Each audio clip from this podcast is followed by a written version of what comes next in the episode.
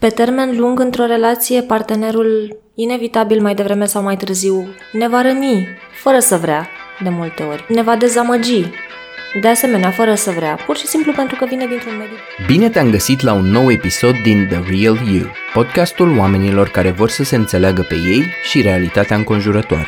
Am creat împreună cu Alexandra Ene un episod despre relațiile de cuplu, atât cele toxice și abuzive, cât și cele funcționale și hrănitoare. Iar scopul nostru este ca tu să știi cum să te ferești de primele și să le alegi pe cele din urmă. Hai să începem!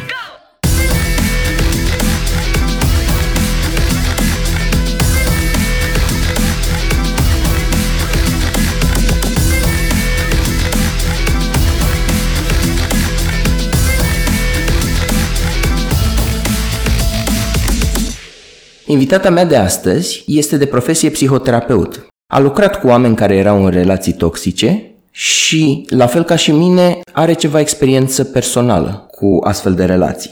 Cabinetul ei este în zona Cotroceni, Alexandra Ene. Bună, Alexandra! Bună, Petre! O să le povestesc ascultătorilor noștri cum am ajuns să ne cunoaștem noi, și anume pe un grup de Facebook de suport pentru oamenii care au trecut prin abuz narcisic.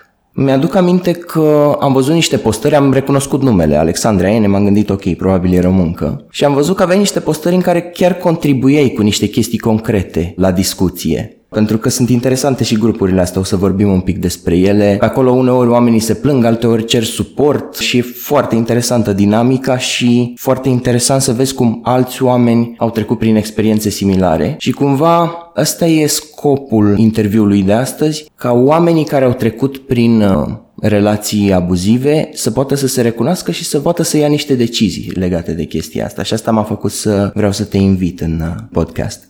Spune-mi, cum vezi tu povestea cu relațiile toxice? Ce e din punctul tău de vedere o relație toxică? Ce o face să fie toxică? Din punctul meu de vedere, o relație toxică este în momentul în care e un dezechilibru de putere între cei doi. Un dezechilibru de putere foarte mare, în care unul dintre cei doi parteneri este cel care ia toate deciziile, iar celălalt trebuie să accepte... Să se conformeze, exact. Deci un dezechilibru de putere. Da. Și asta împarte relația în două extreme, cineva care are cea mai multă putere și cineva care nu are atâta de multă putere. Exact. Ce alte lucruri mai fac o relație să fie toxică? Adică ce derivă din chestia asta cumva și ce se întâmplă pe partea emoțională sau în dinamica relației care fac relația să fie mai puțin hrănitoare pentru un om? Într-o relație de cuplu, în mod normal, fiecare își ia ceva important, hrănitor cumva, emoțional. Relația aduce cumva bucurie pentru fiecare dintre participanți. Într-o relație care este toxică, abuzivă, unul dintre parteneri, în general, suferă foarte mult. Și probabil este cel care dă mai mult decât să ia. Da, este cel care dă mai mult decât să ia, exact. Este cel care ascultă, este cel care este mai obedient față de celălalt. O altă marcă distinctivă a relațiilor abuzive este faptul că, în general, există intimidare și există control. Abuzatorul, în general, are un mod foarte agresiv de comunicare. Asta apropo de asertivitate, că există comunicare asertivă, există agresivă, pasivă și pasiv-agresivă. Abuzatorul, în general, are mai degrabă un stil agresiv de comunicare, în care încearcă să impună și încearcă să intimideze, pentru că, în realitate, narcisicul, în mod paradoxal, nu are o părere atât de bună despre el. În sinea lui, acolo undeva în adânc, în realitate are o stimă de sine foarte slabă, foarte fragilă, motiv pentru care nu suportă nici măcar o ușoară aluzie de critică. Reacționează distorsionat la orice gen de critică percepută și încearcă să aibă control total în relație, de unde acel dezechilibru de putere. Acum, la ce mă refer cu controlul ăsta? Vorbeam mai devreme despre gelozie. Sunt monitorizate întârzierile de 10 minute, 5 minute...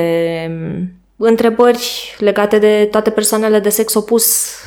Cu cine te-ai văzut? Unde te duci? Da. Cine era persoana aia cu care vorbeai? Chiar vrei tu neapărat să ieși astăzi la o bere cu persoanele alea când e o zi așa frumoasă? În loc să faci ceva cu mine? Pot să caute obsesiv informații despre persoanele din preajma ta. Se ajunge la situațiile acelea despre care în general se fac bancuri. Să te pupe aia care ți-a dat like pe Facebook. Și într-un final ajunge să știe despre tine tot ce faci în fiecare moment. Bineînțeles că nu se aplică întotdeauna asta, menționez din nou că este o extremă până la urmă. Da, acolo unde e componenta de control freak se aplică. Exact. De asemenea, o altă marcă distinctivă a relațiilor abuzive este, am văzut mai de mult chestia asta sub formă de mim. Mă bate pentru că mă iubește. Uh-huh. Cumva abuzul este distorsionat în așa mod încât să pară că este un ajutor pe care persoana abuzivă ți-l oferă. Am făcut-o pentru binele tău. Da, am țipat la tine 5 ore să te lași de fumat, te-am ajutat.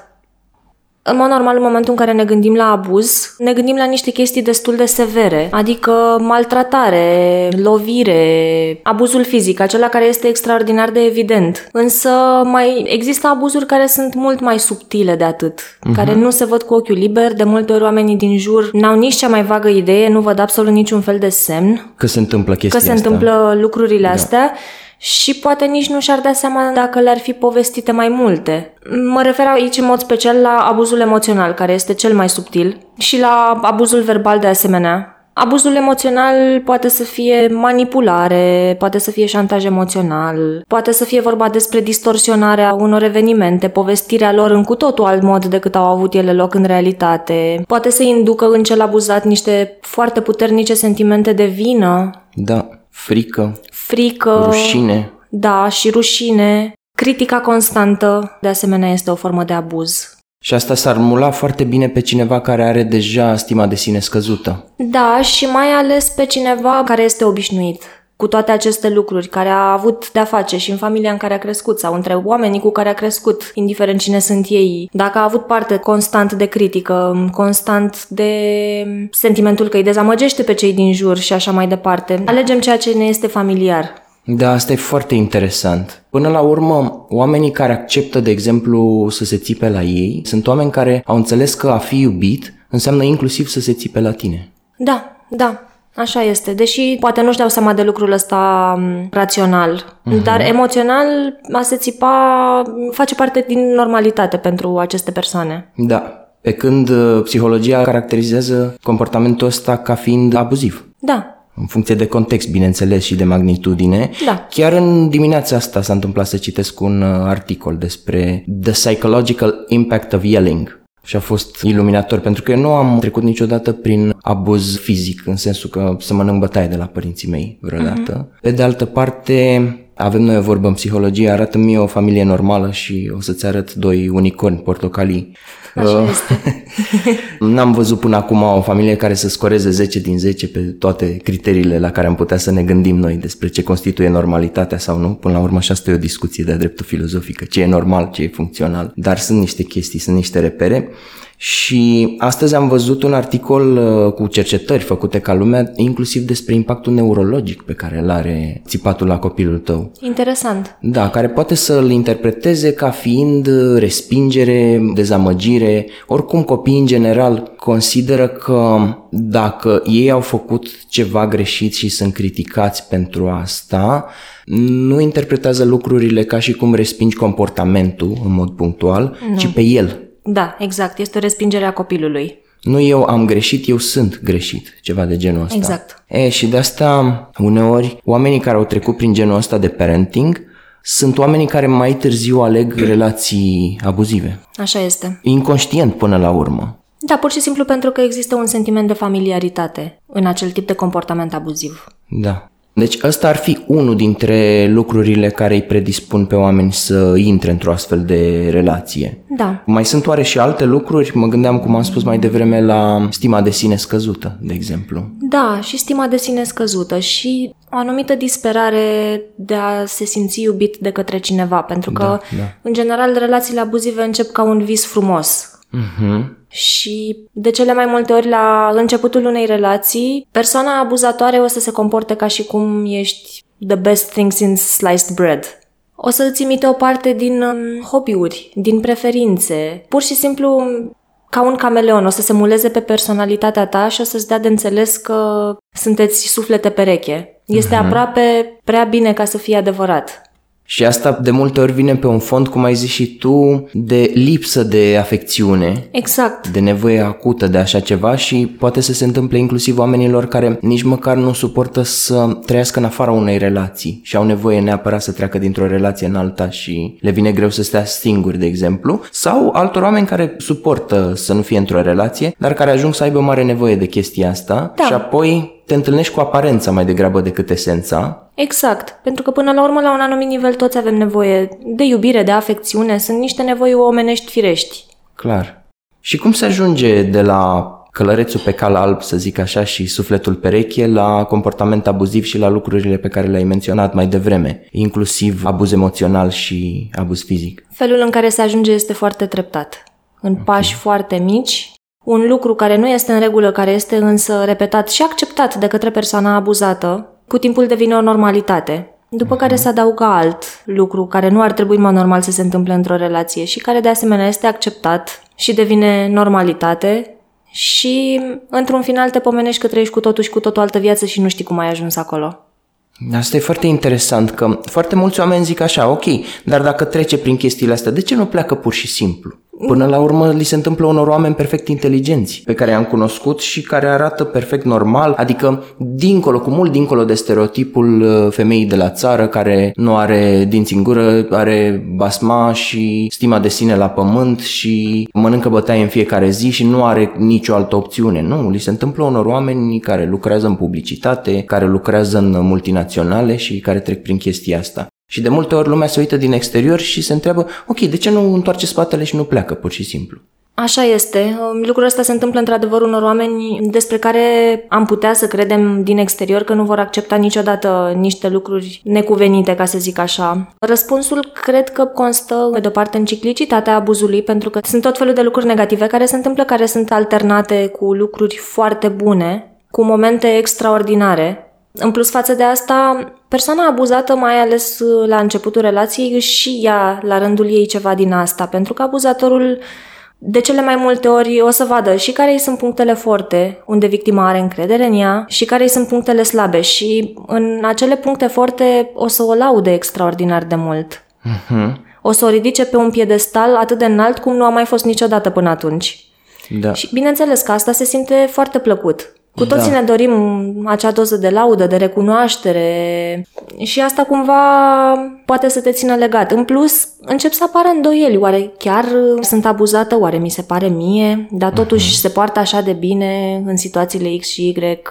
Da, da. Practic e o alternanță. Una caldă, una rece, cum se zice pe românește. Exact. Exact. Iar asta, am citit un articol întâmplător și despre chestia asta, e foarte interesant, este ce li se întâmplă, e aceeași dinamică la nivel neuro cu ce li se întâmplă jucătorilor la jocuri de noroc. Pentru că ei pierd foarte mult, când trag linie pe dedesubt, pierd enorm de mult. Dar este ceea ce numim noi în psihologie recompensare intermitentă. Exact. Exact despre asta este vorba și asta ține captivă o persoană, mai ales în momentul în care nu știe când o să vină următoarea recompensă. Da. În mod special în momentul în care încep certurile foarte intense și acestea sunt alternate de momente extraordinare. Și în acele momente majoritatea victimelor simt un gen de recunoștință pentru faptul că n-au plecat. Da, da. Este momentul acela de uite că totuși e bine. Pe grupurile astea de discuții apar de multe ori postări din astea care îi ajută pe oamenii care au trecut prin chestiile astea să conștientizeze dinamica și vreau să citesc una dintre ele, e pur și simplu un citat mai amplu dintr-o carte, care spune așa: am să te învăț cum abuzatorii te fac dependent de ei și de iubirea lor. În primă instanță te va bombarda cu iubire. Te va face să te simți ca și cum ești cea mai minunată persoană pe care au întâlnit-o în viața lor. Frumoasă, cu suflet bun, sufletul pereche, perfecțiunea întruchipată. Și apoi nu mai ești. Poate să devină distant sau chiar absent. Brusc nu mai ești cea mai grozavă chestie care li s-a întâmplat, ba chiar din contră. Așa că rămâi într-o confuzie, într-o stare de confuzie. Ce s-a întâmplat? Ce am făcut? Până când devin din nou dulci, umani, de treabă, calzi și îți dau acea senzație de hai, de căldură, de relaxare și de exaltare, pe care ți-o dau și drogurile, de exemplu. La fel și cu jocurile de noroc, apropo, că și alea dau dependență, la fel ca și relațiile astea. Și brusc te simți ușurat sau ușurată. Și apoi iarăși, te fac să te simți ca și cum nu ești suficient de bun sau de bună, devini iarăși distanți, te fac să te simți nedemn sau nedemnă de iubire. Și apoi ghiși ce urmează. Urmează exact același pattern în care sunt drăguți cu tine și apoi groaznici, repetat la nesfârșit. Iar tu devii dependent sau dependentă de sentimentul ăsta de hai pe care îl ai când se poartă frumos și când se rezolvă o ceartă dintre voi. Esența e să devii conștient de patternul ăsta și să nu mai lași niciodată pe nimeni să te trateze în felul ăsta. E dintr-o carte de Maria Consilio. Este foarte adevărat și a descris perfect ce am văzut și la persoanele cu care lucrez în cabinet, dar și din experiența mea personală. Pentru că înainte să lucrez cu persoane care au fost abuzate, am trecut eu însă printr-o relație de acest gen. Și exact în acest fel a fost. Erau momente în care mă întrebam dacă e aceeași persoană. Wow. Pentru că era extraordinar de empatic dintr-o dată, de drăguț, de afectuos. Mhm. Și apoi nu mai era. Da. Noi ne spuneam formare unul dintre profesorii noștri că, de exemplu, oamenii de la țară, că tot vorbeam mai devreme, care beau tărie și își bat nevasta, pot să devină extrem de drăguți la un moment dat și că a doua zi, după ce s-au trezit din toată furia aia și din toată beția, vin inclusiv în genunchi și spun nu mai fac niciodată, ți-am distrus viața, conștientizez ce am făcut, o să mă schimb, o să fie bine și așa mai departe. E foarte interesantă dinamica asta între cald și rece și cum se leagă cu recompensarea asta intermitentă. Că pur și simplu creierul are nevoie de o rezolvare după momentele alea de low, să spunem așa. Uh-huh. Că de fapt asta îi face și pe oameni dependenți de substanțe, că îți dă un high, dar o plătești cu partea de low de după. Și cu sevrajul și cu toată dinamica aia groaznică și apoi rezolvarea sevrajului vine în administrarea substanței. Unei noi doze. Exact, da. Exact. Și e foarte interesant că și la jocurile de noroc și la relațiile toxice nu se administrează nicio substanță din exterior, în schimb sunt în joc propriile noastre substanțe din interiorul corpului, mă refer aici la neurotransmițători. Și spui că ai trecut și tu printr-o astfel de relație. Da. A fost o relație lungă sau scurtă? Nu a fost foarte lungă, una peste alta a durat sub un an. Okay. Asta cu foarte multe despărțiri și reîmpăcări, pentru okay. că asta este un alt pattern care face parte din, în general, din patternul relațiilor abuzive. De foarte multe ori sunt multe despărțiri și împăcări. Nu întotdeauna, mm-hmm. dar din experiența mea am observat că foarte multe persoane care trec prin această experiență au parte de nenumărate șiruri de despărțiri și de împăcări. Și deci e și o doză de dramă și de zbucium în toate relațiile astea. Da, exact. Este ca o relație adolescentină trăită la vârstă matură. Interesantă paralelă. Și atunci, ce-ar face o relație să fie normală și hrănitoare și funcțională? Că e bine să ne uităm și la ce e normalitatea. O relație hrănitoare și normală ar fi o relație în care, sigur că da, mai există momente în care apar conflicte, nu există relație care să nu aibă conflicte, dar rezolvarea într-o relație normală și sănătoasă, oamenii știu să se certe sănătos, uh-huh.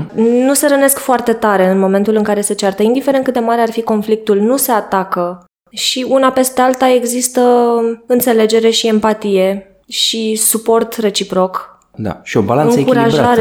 Și o balanță echilibrată, da, între exact. Puteri. Țin minte că am avut un curs la facultate, se numea Psihologia cuplului și a familiei uh-huh. și unul dintre cursuri se numea Cuplurile funcționale și erau vreo 15 trăsături dintr-un autor, nu cred că era John Gottman, că sunt mai mulți care vorbesc despre cuplurile funcționale și una dintre trăsături era faptul că luptă corect, adică e normal să apară conflicte.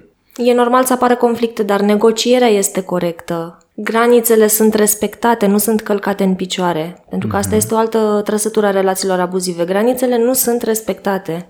În momentul în care victima încearcă să pună niște granițe, este făcută să se simtă vinovată pentru asta. Lucrurile sunt descrise ca și cum ar fi o anomalie să setezi granițe. Da. Ți se pare ție. Da. Exagerezi tu când spui că n-ar trebui să fac asta. Exact. Da. Și apropo de ce spuneai despre cum se rezolvă conflictele, îmi vin două chestii în minte acum. Una că, țin minte, prima oară când am fost la psiholog, de mult de tot în 2010, ieșisem dintr-o relație în momentul ăla și am povestit psihologii mele că eu am fost într-o relație de cuplu faină, că noi în 3 ani nu ne-am certat aproape deloc. Și ea se uită la mine și zice, păi foarte rău. Și zic, wow, eu credeam că într-un cuplu normal e normal să nu te cerți, să meargă totul ok. Și mă întreabă, ok, cum a funcționat asta pentru tine? Zic, păi rău. Exact. E normal ca două persoane diferite să aibă diferențe de opinie, diferențe de optică, să vadă altfel lucrurile, unul să fie mai obosit și mai iritat și pur și simplu să reacționeze inadecvat și așa mai departe, dar se ajunge la un deznodământ, la o rezolvare. Și mai e o metaforă care e des folosită în povestea cu relațiile de cuplu, a vaselor japoneze care când se sparg sunt lipite la loc folosind aur.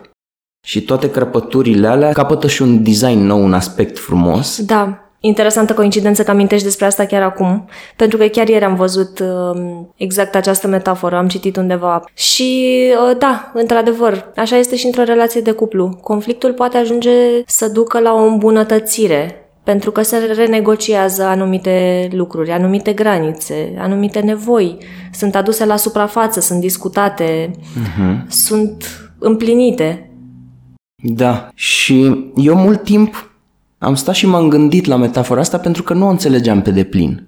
La fel cum când am auzit pentru prima oară un citat din Jacques Salomé, cred că era, cei cu metoda Esper, că eu nu sunt aici ca să te fac pe tine fericit, tu nu ești aici, fericită mă rog în cazul meu, și tu nu ești aici ca să mă faci pe mine fericit, nu e responsabilitatea mea să-ți împlinesc nevoile, au ei o serie de afirmații și mi s-au părut ciudate când le-am auzit prima oară. Eram mic, aveam 21 sau 22 de ani și mi s-a părut bizar. Și la fel și chestia asta cu lipirea unui vas care s-a spart, care devine mai valoros după aia pentru că el conține aur, m-am tot întrebat ce vrea să spună și până la urmă am înțeles ce vrea să spună, și anume, dacă doi oameni sunt într-o relație și pe calea lor, pe cărarea lor, apare un mare bolovan care nu-i lasă să continue drumul lor și să spunem că aici e vorba de o ceartă sau o mică sau mare ruptură care a apărut între ei, există două direcții în care se poate duce relația de cuplu.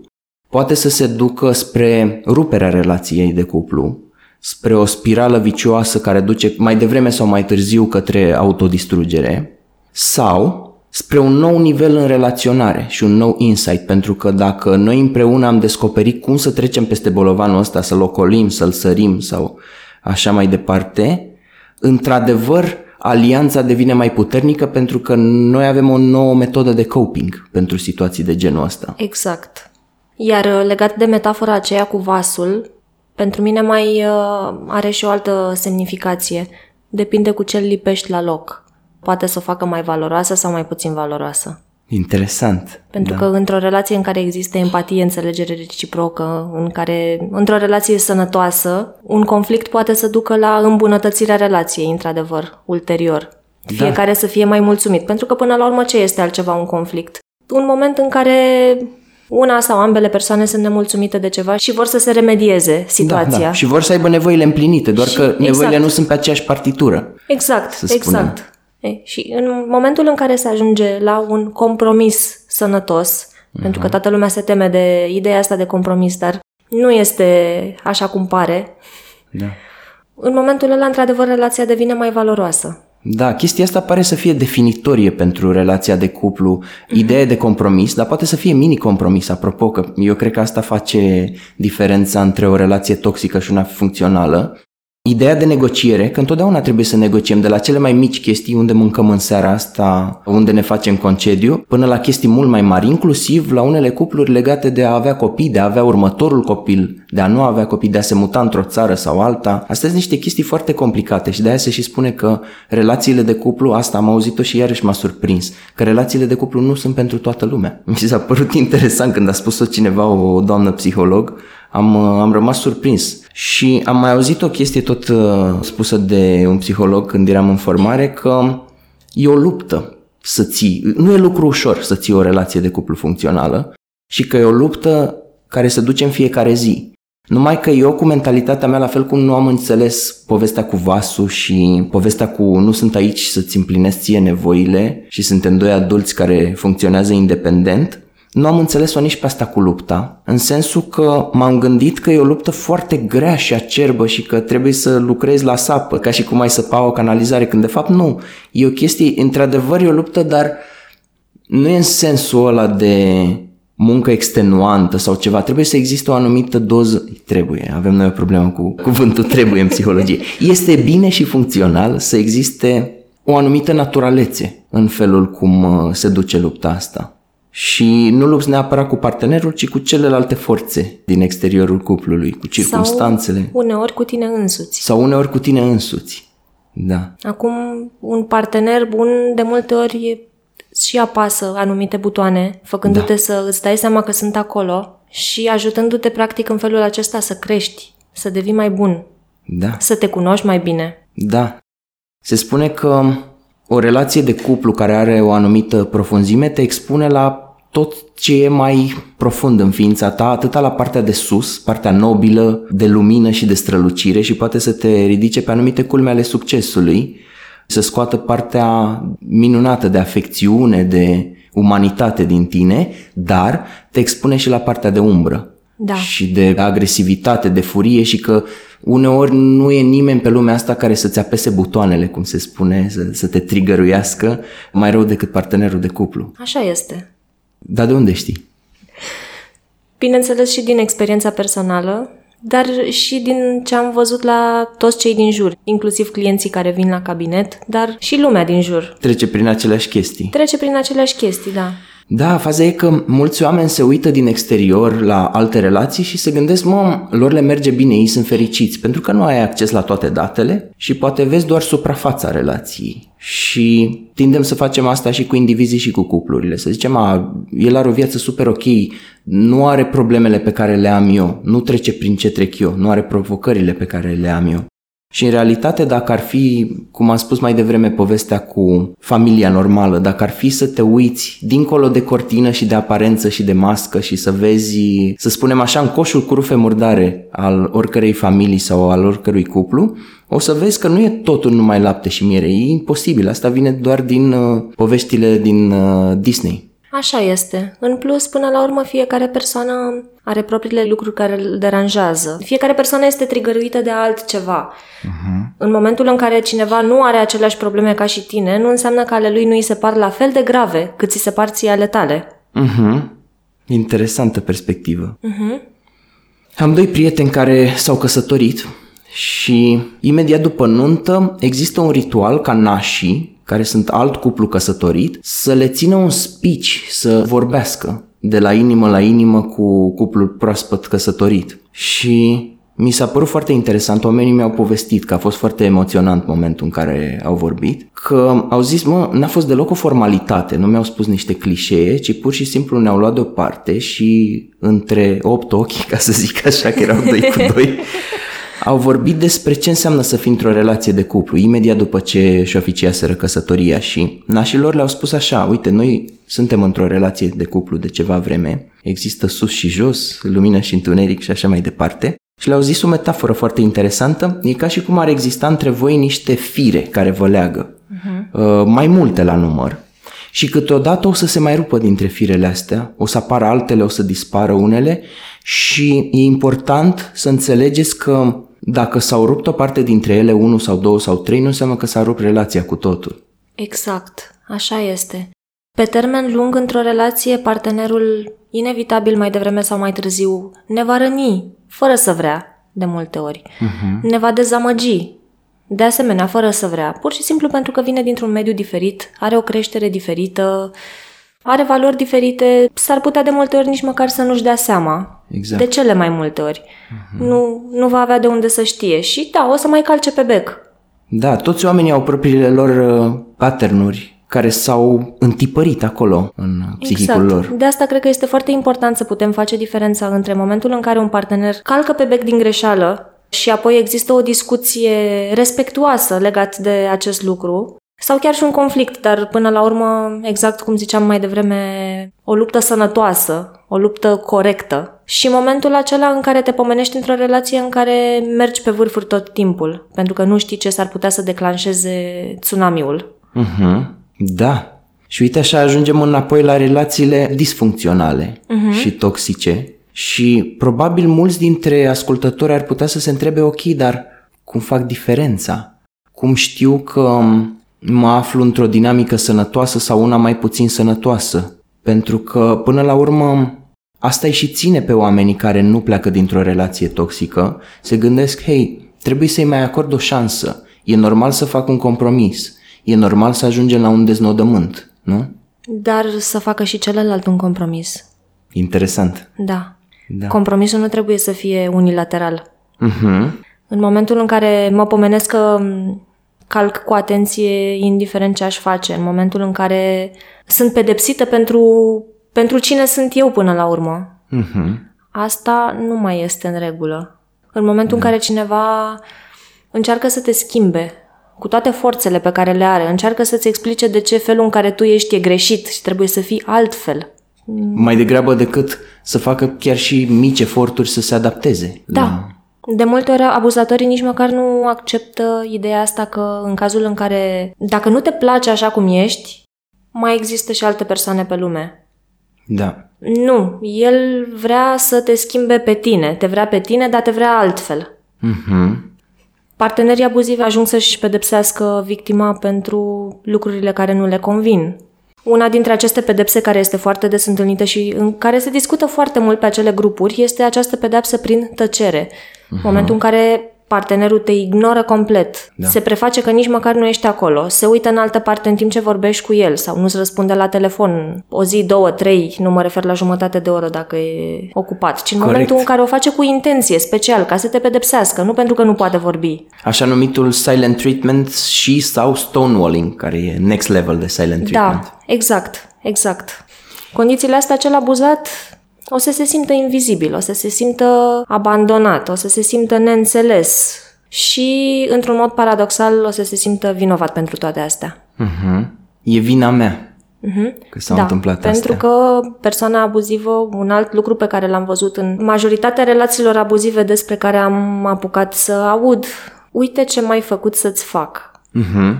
Este vina ta pentru abuz, culmea. Da. Uh-huh. Neasumarea responsabilității. Există un autor care vorbește foarte mult despre relații de cuplu funcționale și disfuncționale, John Gottman. Uh-huh. El a făcut foarte multe cercetări, la fel cum există, de exemplu, clinici pentru oameni cu insomnie, unde oamenii se duc și dorm acolo și sunt monitorizați, uh-huh, sunt legați la tot felul de aparate care măsoară tot felul de parametri. Sleep studies. Exact. Și există și în București chestia asta, poți să te duci dacă ai probleme cu somnul și vrei să prinzi cauza și să îți personalizeze tratamentul, vei fi monitorizat acolo de câte ori te-ai foit în timpul somnului, ce s-a întâmplat. Apnea în somn. Exact. Cam așa făcea Gottman cu cuplurile și spunea că ajunsese într-un punct, ei pur și simplu veneau și îi caza într-un loc și îi lăsa să interacționeze. Și spunea că a ajuns la un nivel de acuratețe în care putea să prezică majoritatea, nu mai știu exact care era în cifre paritatea, cuplurilor care se vor despărți mai devreme sau mai târziu, a relațiilor care se vor autodistruge. Și tot el vorbește, de exemplu, are un termen, cei 4 călăreți ai Apocalipsei, metafora e luată din religia creștină. Și acest stonewalling sau silent treatment este menționat printre ele. Da. Dar e interesant că aici iar ajungem la nuanțe, pentru că tu spui așa, ok, să nu îl bagi în seamă pe partener și să nu-i răspunzi la telefon și să devină invizibil, e toxic. Pe de altă parte, mi se pare că se mai întâmplă și în relațiile normale și funcționale chestia asta și atunci din nou apare întrebarea unde tragem linia și probabil răspunsul e că nu e simplu. Nu este simplu, este în funcție de intenție în mare parte. Uh-huh. Într-o relație sănătoasă, în general, nu prea se întâmplă așa ceva cu intenție. Nu ignorăm cu intenție. Da, cu rea credință și rea voință, cum s-ar zice. Da, sau există momente în care poate avem nevoie să luăm o pauză de la o ceartă, pentru că pur și simplu nu mai putem să tolerăm nivelul de distres emoțional, dar chiar și atunci, într-o relație sănătoasă, lucrul ăsta este afirmat, lucrul ăsta este cerut. Lasă-mi, te rog, 15 minute să mă calmez. Asta este cu totul altceva. Asta e un truc pe care l-am învățat în terapie, culmea, în calitate de client de data asta și care ar putea să le fie extrem de benefic și ascultătorilor noștri. În momentul în care escalează o ceartă și ajunge înspre zona unde poate să devină disfuncțională, unde poate să devină toxică și destructivă, poți face mai multe lucruri, dar o idee bună este să decuplezi, să refuzi să te cerți în momentul ăla, cum e și expresia aia din popor, a reacționa la cald sau la rece. Exact. În momentul în care sunt butoanele apăsate, tu reacționezi la cald și nu mai ești tu neapărat, ca să zic așa, sau nu mai e cea mai bună versiune a ta, să folosim expresia asta. Mai degrabă reacționezi din pattern-uri, mai degrabă reacționezi decât să răspunzi. Exact.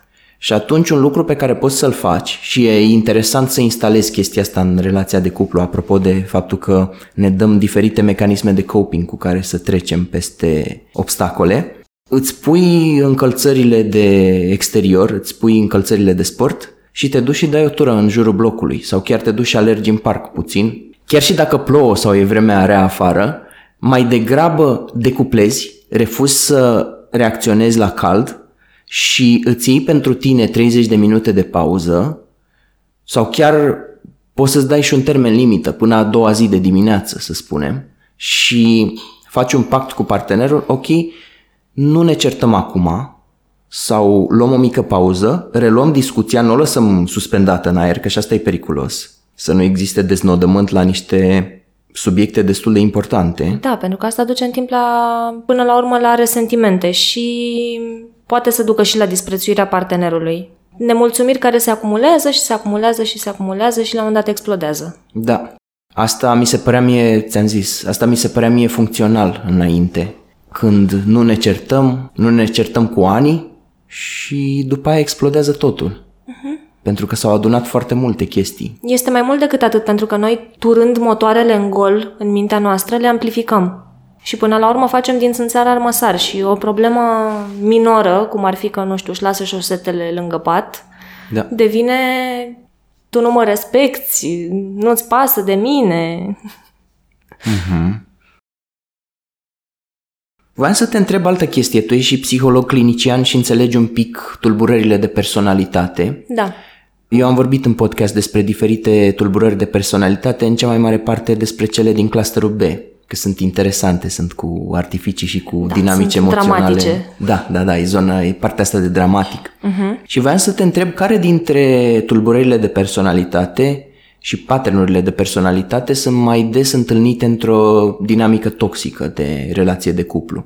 Cel mai frecvent cred că tulburarea de personalitate narcisică, dar și tulburarea de personalitate antisocială este destul de des întâlnită. Da, clar.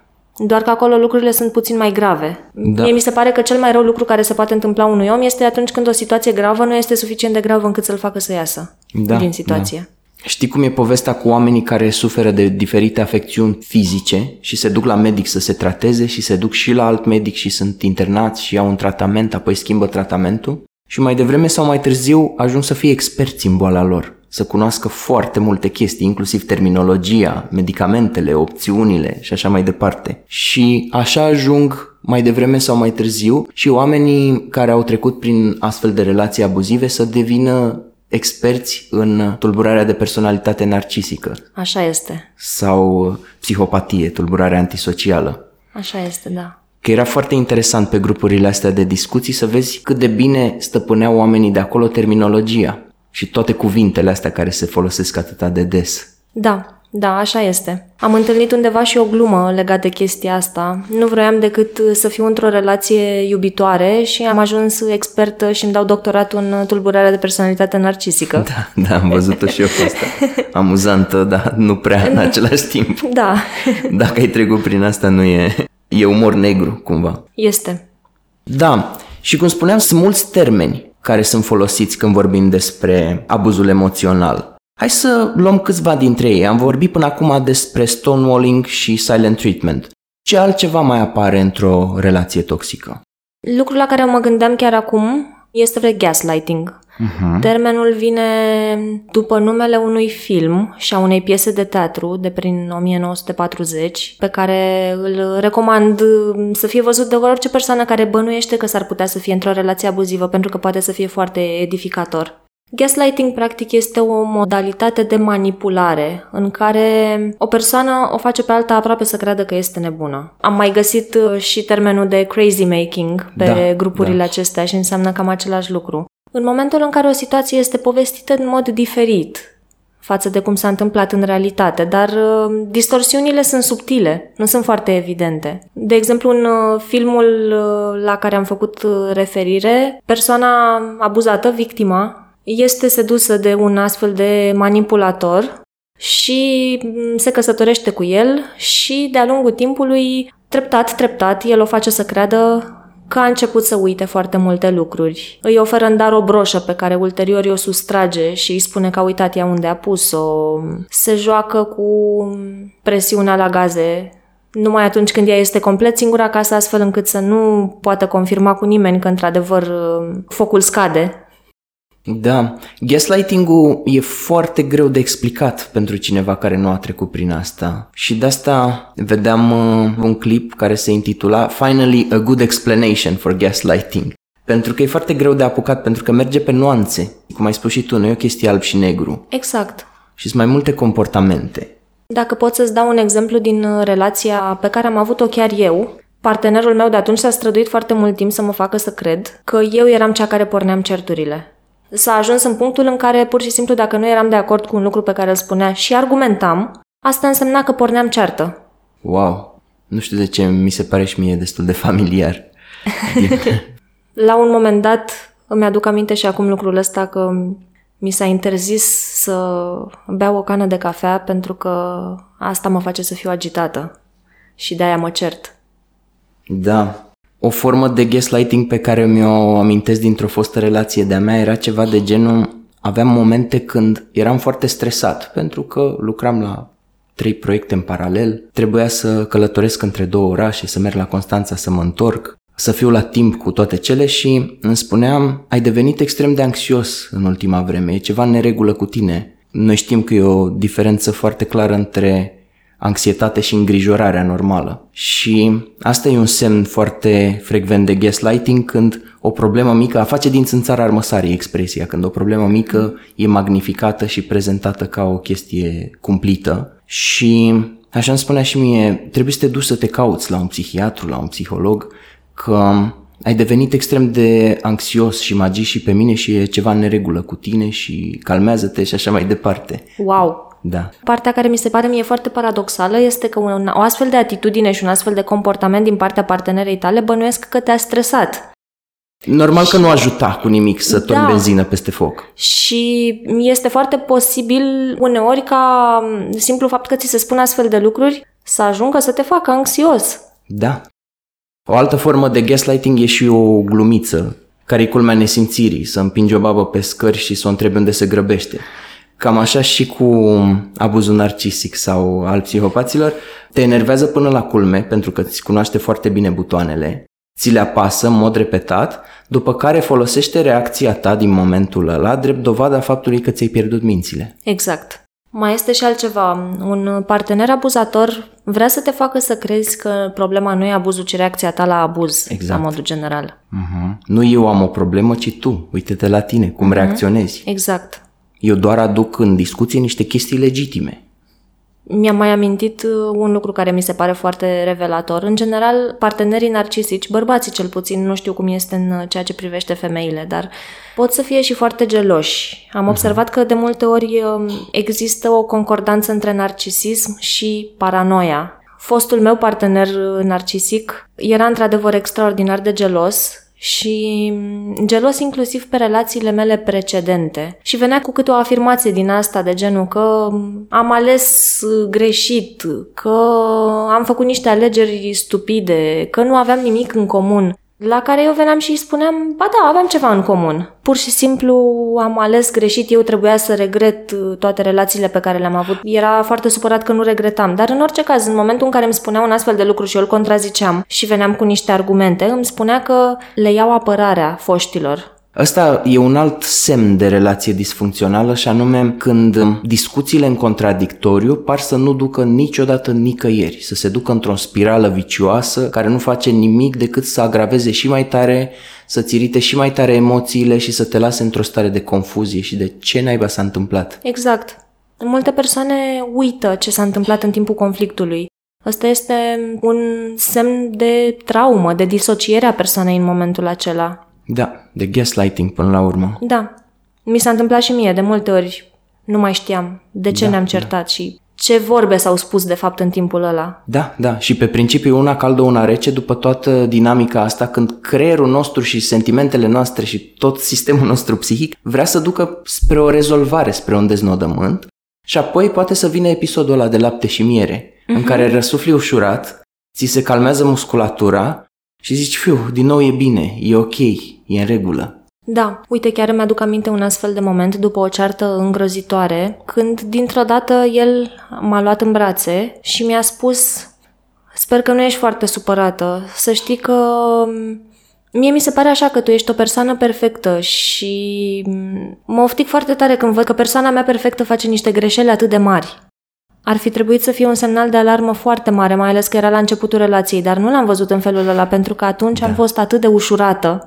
Exact, exact. Și cu cât se adâncesc dinamicile astea, cu atâta se obișnuiește și creierul nostru să treacă prin cald, rece, low și high. Și o persoană care iese dintr-o astfel de relație, mai devreme sau mai târziu, că sunt două căi de ieșire posibile, dacă se iese la un moment dat, sunt oameni care stau 10 de ani în astfel de relații, nu?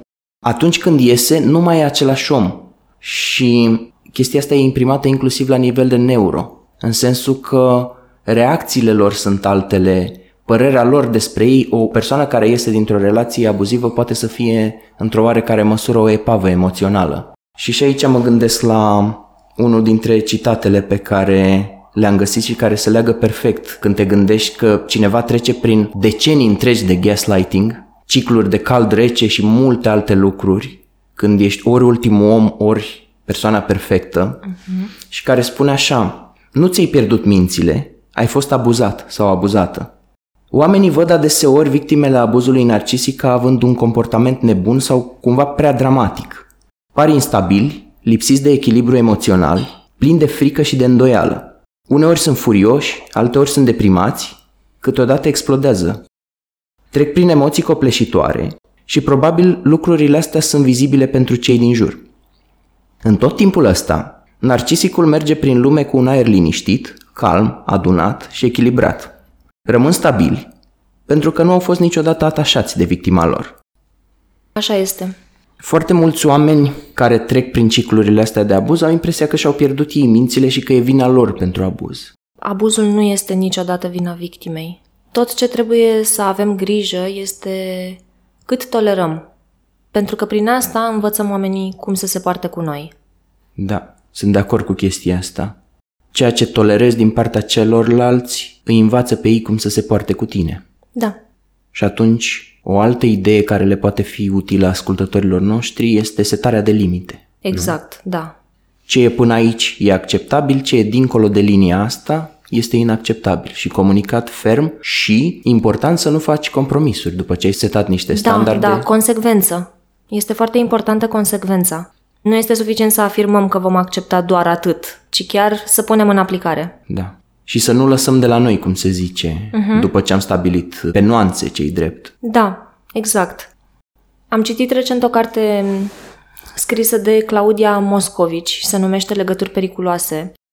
Este foarte interesantă și revelatoare pentru cei care au trecut prin așa ceva. A fost un citat care mi-a rămas în minte, nu îl găsesc în momentul ăsta, dar mi s-a părut foarte important. Dintr-o relație abuzivă ai două posibilități. Ori pierzi foarte mult, ori pierzi totul. Wow. Pentru unele persoane poate să fie extraordinar de greu să iasă datorită investiției de până atunci. Poate au investit ani de zile, poate au investit foarte mult emoțional. Au făcut compromisuri. În mod paradoxal, în momentul în care îmi facem compromisuri foarte mari, asta de asemenea ne ține legați într-o relație. Da. Datorită investiției noastre de până atunci și faptul că pierdem tot ce am investit dacă plecăm. Dar este mai bine să plecăm mai devreme decât să ne pierdem mințile cu adevărat cu totul. Da, e expresia cut your losses, se folosește în business. Exact. Și am găsit aici o bucată din carte pe care aș vrea să o citesc. Cartea aceasta se referă la psihopați în mod special, însă este foarte valabil și în cazul persoanelor cu tulburare narcisică. Este clar. Exact la fel. Psihopații construiesc o viziune asupra lumii de tipul noi versus ei. Încep prin a zugrăvi relația voastră ca fiind specială și superioară relațiilor banale pe care oamenii normali le formează. Evident că aceasta este întotdeauna o născocire. De fapt, adevărat este exact contrariul. O relație intimă cu un psihopat este cu mult inferioară oricărei alte relații umane normale, în care ambii parteneri au sentimente unul față de celălalt. O astfel de relație este în mod necesar unilaterală și distorsionată. Este o excrocherie de ambele părți. Pentru că este un narcisist desăvârșit, psihopatul nu iubește pe nimeni în afară de el și nu-i pasă de nimic altceva decât propriile dorințe egoiste. Dacă și când face ceva drăguț, o face mereu cu un scop. Este o metodă de a-și atinge țelurile sau de a-și menține propria imagine artificială. Întotdeauna, Dr. Jekyll este de fapt pe dedesubt Mr. Hyde. Și chiar dacă ai putea iubi, nu-l iubești pe el, cel adevărat, infidelul, mincinosul, manipulatorul, neseriosul, ființa găunoasă și crudă care este el, ci iluzia fermecată pe care a creat-o și pe care ai crezut-o inițial, dar care devine tot mai neverosimilă cu trecerea timpului. De la început la sfârșit, tot ceea ce îți poate oferi această relație contrafăcută este o combinație toxică de iubire falsă și abuz veritabil. El construiește legătura de tip patologic prin minciună și manipulare. Tu o întreții prin sacrificiu de sine și negare. Curând însă te trezești doar tu cu psihopatul, realizezi că nu există noi contra lor, cuplul vostru deasupra sau împotriva oricui altcuiva, este el contra ta. Și se va purta ca și când ar fi cel mai cumplit dușman al tău, ceea ce și este, de fapt, nu prietenul cel mai bun, ci partenerul iubitor care pretindea că este. Dacă te critică în fața altora sau, mai subtil, încurajează contradicțiile dintre tine și membrii familiei și prieteni, este pentru a te epuiza și mai mult și a-ți deteriora relațiile sociale. Imediat ce s-a plictisit de tine, îi influențează și pe alții să te vadă în același fel în care te vede el pe tine, ca pe cineva nedemn de el, ca pe cineva de folosit, înjosit și abandonat. Înainte erai frumoasă și nicio femeie nu se putea compara cu tine. Acum ești cel mult banală în ochii lui. Înainte erai cultivată și inteligentă, acum ești fraiera pe care l-a învârtit-o pe degete. Înainte erai demnă și încrezătoare, acum ești izolată și abjectă. Sunt cuvinte puternice astea. Da. Folosite de autoare. Și este o extremă. Felul în care a zugrăvit ea imaginea nu este întocmai cum vom întâlni în toate relațiile abuzive. Nu trebuie să fie atât de rău ca să fie rău. De alb și negru. Există și nuanțe de gri, destul de întunecate sau un pic mai puțin întunecate. Și esența a ceea ce spune e că te-ai îndrăgostit de fapt de o mască. Da, de fapt, într-un anumit sens te-ai îndrăgostit de calitățile tale pe care el ți le-a reflectat și le-a imitat. De asta era un autor, Ross Rosenberg, care spune că el ar numi mai degrabă codependența, adică chestia asta care îi ține pe oameni în relațiile disfuncționale, ar numi o self-love deficit. Și oamenii care sunt deficienți de iubire de sine sunt mai înclinați să se sacrifice pentru altcineva și să iubească la altcineva niște trăsături pe care le au ei. Așa este. Asta apropo de ce îi face pe oameni reticenți să iasă din astfel de relații. E o combinație de mulți factori. Impresia că e vina mea, că mi se întâmplă toate astea, alimentate de gaslighting. Mai este și faptul că în timpul unei relații abuzive persoana este izolată. Da. E o tehnică extrem de frecventă, izolarea. Da. Nu-i plac prietenii tăi, nu-i plac rudele tale, te îndepărtează ușor de toată lumea, Rămâi singur și nu mai ai de cine să te agăți.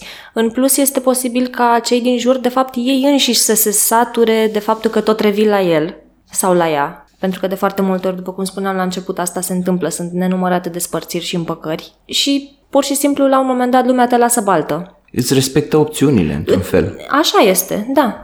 Ei nu pot tolera gradul ăsta de distres emoțional să te vadă în felul ăsta, așa că te lasă singură sau singur. Da, deci e stima de sine scăzută, alimentată de gaslighting, izolarea, treptat, apropo de noi versus ei, Rămâi cumva fără cercul social de susținere. Da.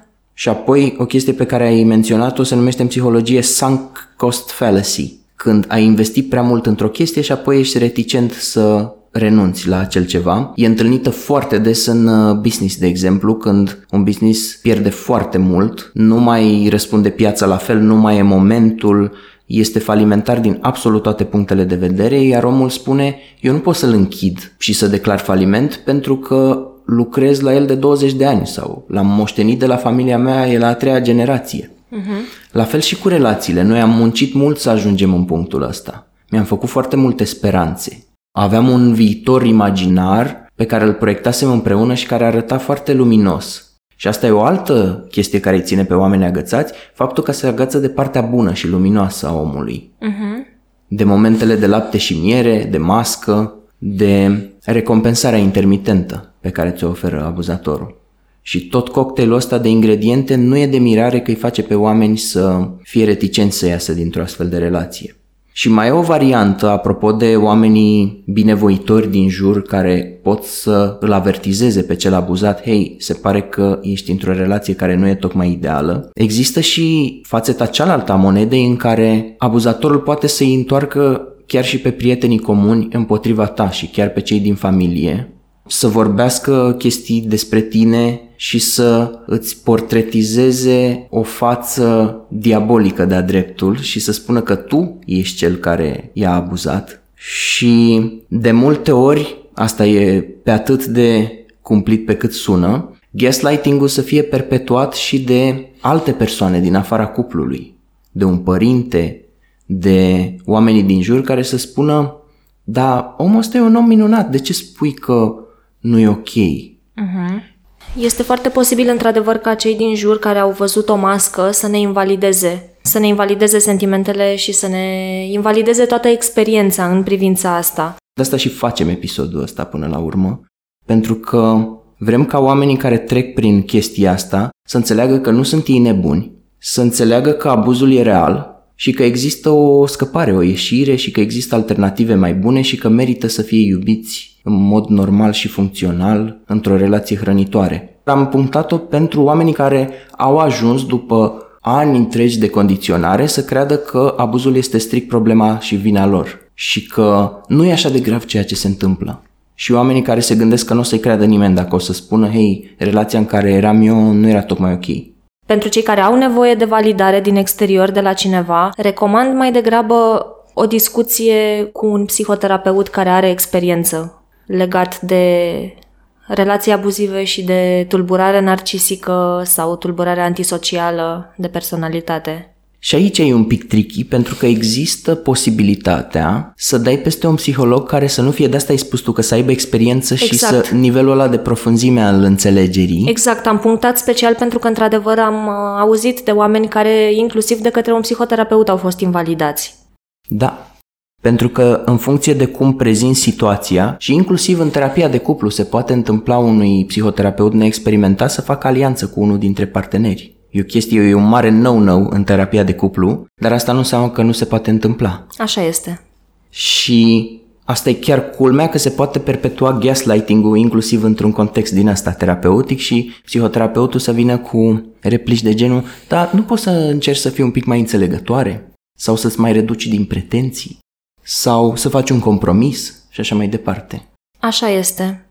Asta se întâmplă între altele și pentru că persoanele narcisice sunt niște manipulatori foarte buni, foarte abili. Uh-huh. Și există posibilitatea de multe ori să manipuleze inclusiv terapeutul.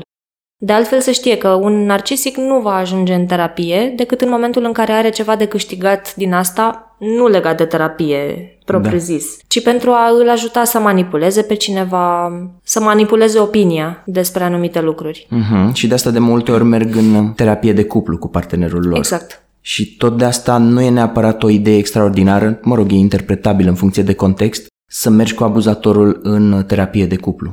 Nu, în general nu este o idee foarte bună. Am auzit foarte multe povești foarte nefericite în momentul în care oamenii au luat o astfel de decizie. Chiar dacă psihologul e binevoitor și încearcă să adreseze unele dinamici disfuncționale, după aia discuția din privat între patru ochi poate să distorsioneze foarte mult și să meargă pe linia de gaslighting și de invalidare a emoțiilor. Absolut. Am auzit persoane care după ce au mers în terapie de cuplu cu un narcisic, în momentul în care au plecat de acolo, să fie acuzate, cum ți-ai permis să-i spui asta terapeutului? Astfel că terapia care ar trebui să fie un safe space, în mod normal, nu mai poate să fie un safe space în momentul în care este împreună cu un narcisic.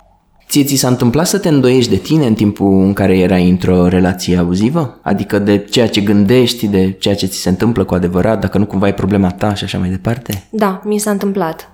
Mi s-a întâmplat să mă îndoiesc, mi s-a întâmplat să am impresia că poate eu greșesc, că le exagerez în mintea mea, că într-adevăr fac ceva atât de groaznic cum încerca el să-mi spună. Așa că am apelat la un reality check din partea familiei și a prietenilor mei, uh-huh. care au fost îngroziți de lucrurile pe care le-au auzit. Și în momentul în care am ajuns să discut chestia asta cu acel partener, bineînțeles că replica a fost, păi dacă minți oamenii, vezi, nici nu primești sfaturi corecte. Wow! Da.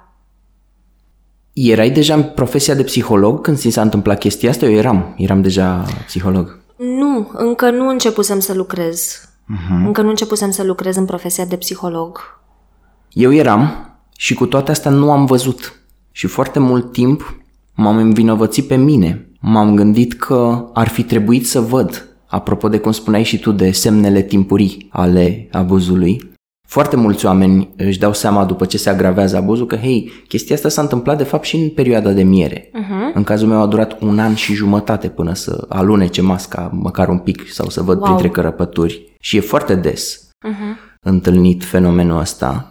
Și deja după 1 an și jumătate eram relativ condiționat și în terapie am descoperit că eram de fapt produsul parentingului narcisic. Și inițial m-am gândit că mi-a spus terapeuta că, hei, și unul dintre părinții tăi avea tulburare de personalitate narcisică. M-am gândit, da, poate avea 1, 2 sau 3 trăsături într-adevăr, pentru că eu nu aveam alt reper.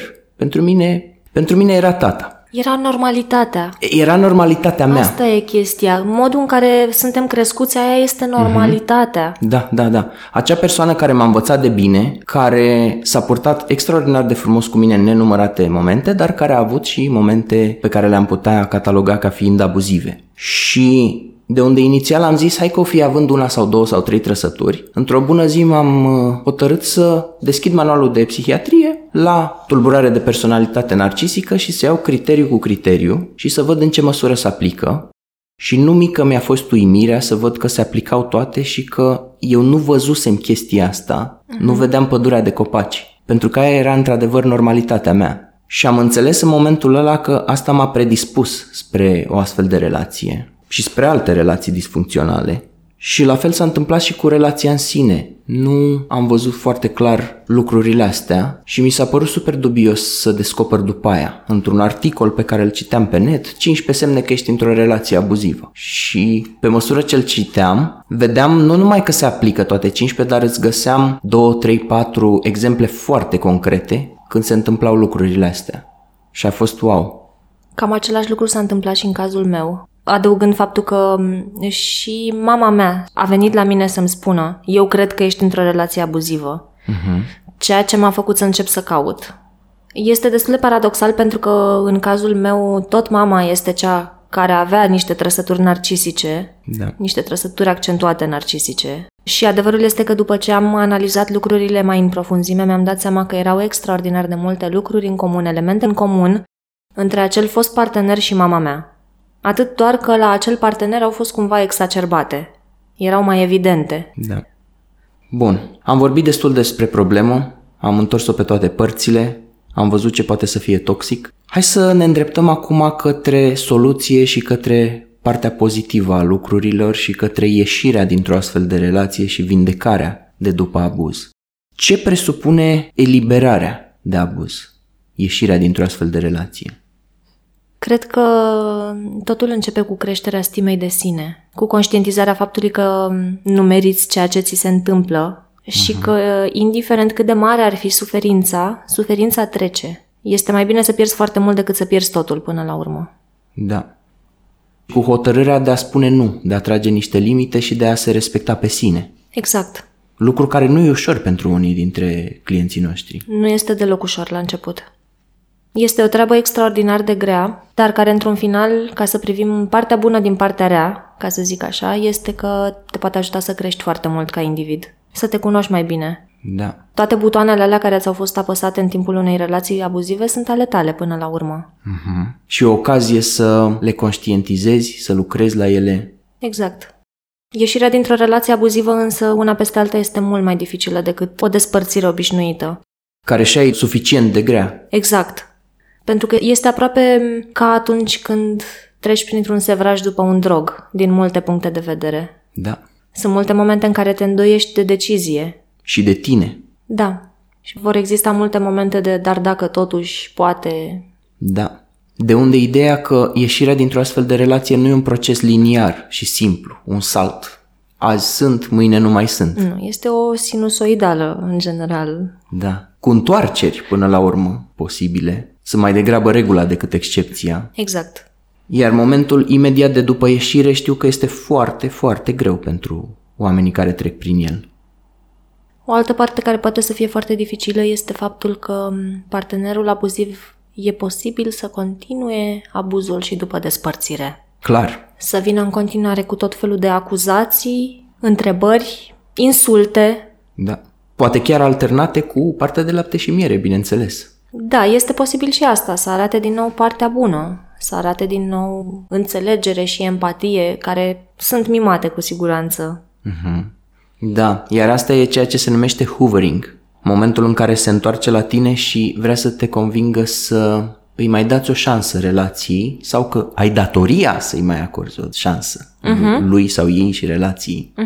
Și cum spuneai tu că dincolo de perioada asta foarte grea și zbuciumul ăsta al despărțirii există creștere și evoluție, îmi amintesc un citat care spune că problemele astea mari de viață sunt ca o mașină de spălat, te iau și te răsucesc pe toate părțile și te dau cu capul de toți pereții, dar pe partea cealaltă ieși mai strălucitor și mai curat. Curat, da. Așa este. Cred că este important să ne punem întrebarea cu cine seamănă. Ce m-a făcut să tolerez lucrurile acelea, care obiectiv vorbind sunt intolerabile? Da. Ce anume mi era familiar și de unde?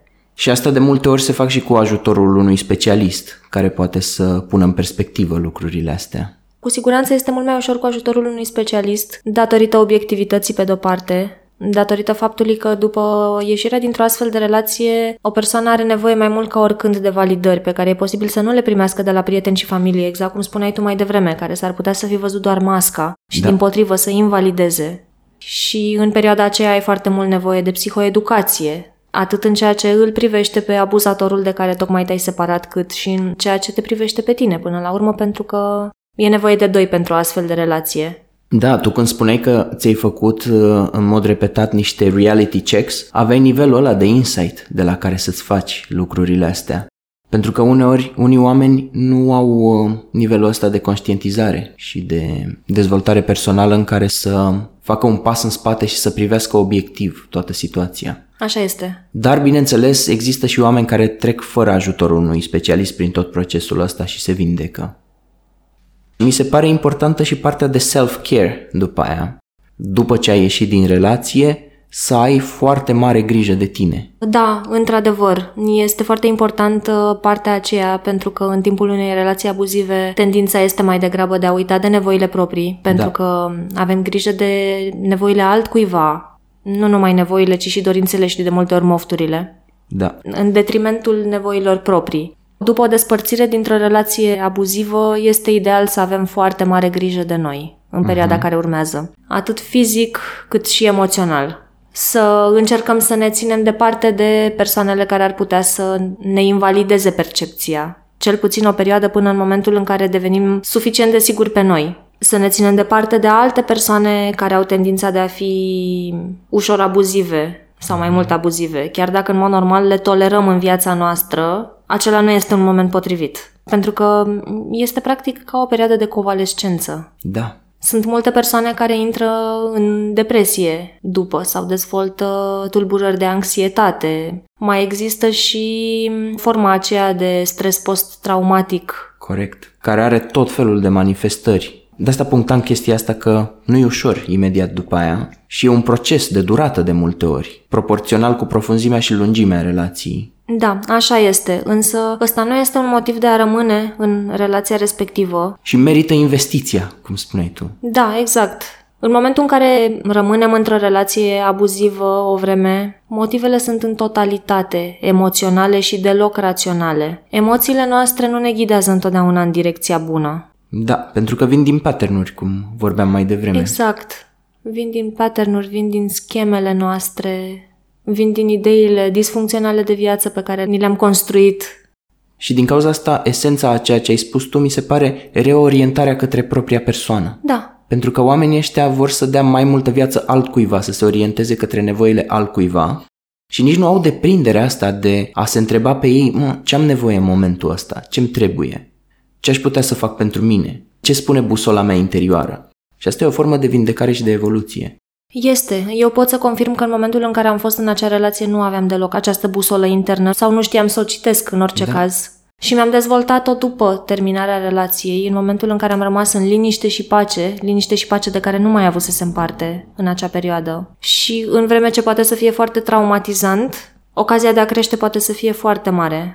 În ceea ce mă privește, am ajuns să-mi dau seama despre pattern-urile învățate de mine în familie, despre stima mea de sine, despre faptul că am nevoie să am mult mai multă grijă de mine și să nu mai ignor nevoile. Ori astea sunt niște câștiguri imense. Da. N-am mai permis accesul altor oameni de genul acesta în viața mea de atunci, ceea ce cu siguranță mi-a dat ocazia să duc o viață mult mai puțin stresantă. Da, și asta e un punct important, în afară de extreme self-care, cum l-am văzut exprimat undeva, grijă față de sine, dusă la extrem cumva, cel puțin în prima fază, și nevoia de a trăi într-un mediu mai relaxant, de a-ți cultiva propria liniște sufletească. Exact. Hai să-i spunem așa, pentru că într-o relație abuzivă ești mereu în alertă, în încordare, în anticiparea următorului conflict, în anticiparea următoarei explozii și de asta spui tu că oamenii ies inclusiv cu o formă de stres post-traumatic complex, cu anxietate și cu o anumită formă de încordare și neliniște. Da, am observat că sunt foarte multe persoane care în urma unei relații abuzive au ieșit șifonați la propriu, au slăbit foarte mult și au pierdut o parte din păr pe fond de stres. Li se rup unghiile, adică semnele se văd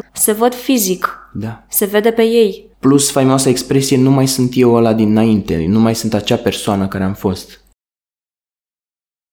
O întrebare foarte interesantă e dacă oare oamenii care au narcisism sau tulburare antisocială sunt conștienți de faptul că sunt narcisici. Oare ei știu că ceea ce fac este inacceptabil? Felul în care sunt ei este rezultatul unei vieți întregi de abuzuri pe care le-au suferit la rândul lor, probabil, cei mai mulți dintre ei. Practic, tulburarea de personalitate este o modalitate de coping. Da. Și ai mai întâi abuzul și apoi o viață întreagă de pattern-uri care rezultă din el. Exact. La fel ca noi toți și ei au învățat că ăsta este modul în care pot obține ceea ce vor, ceea ce probabil că a fost funcțional în copilărie, pentru că era singurul mod în care puteau să-și obțină și să-și îndeplinească nevoile.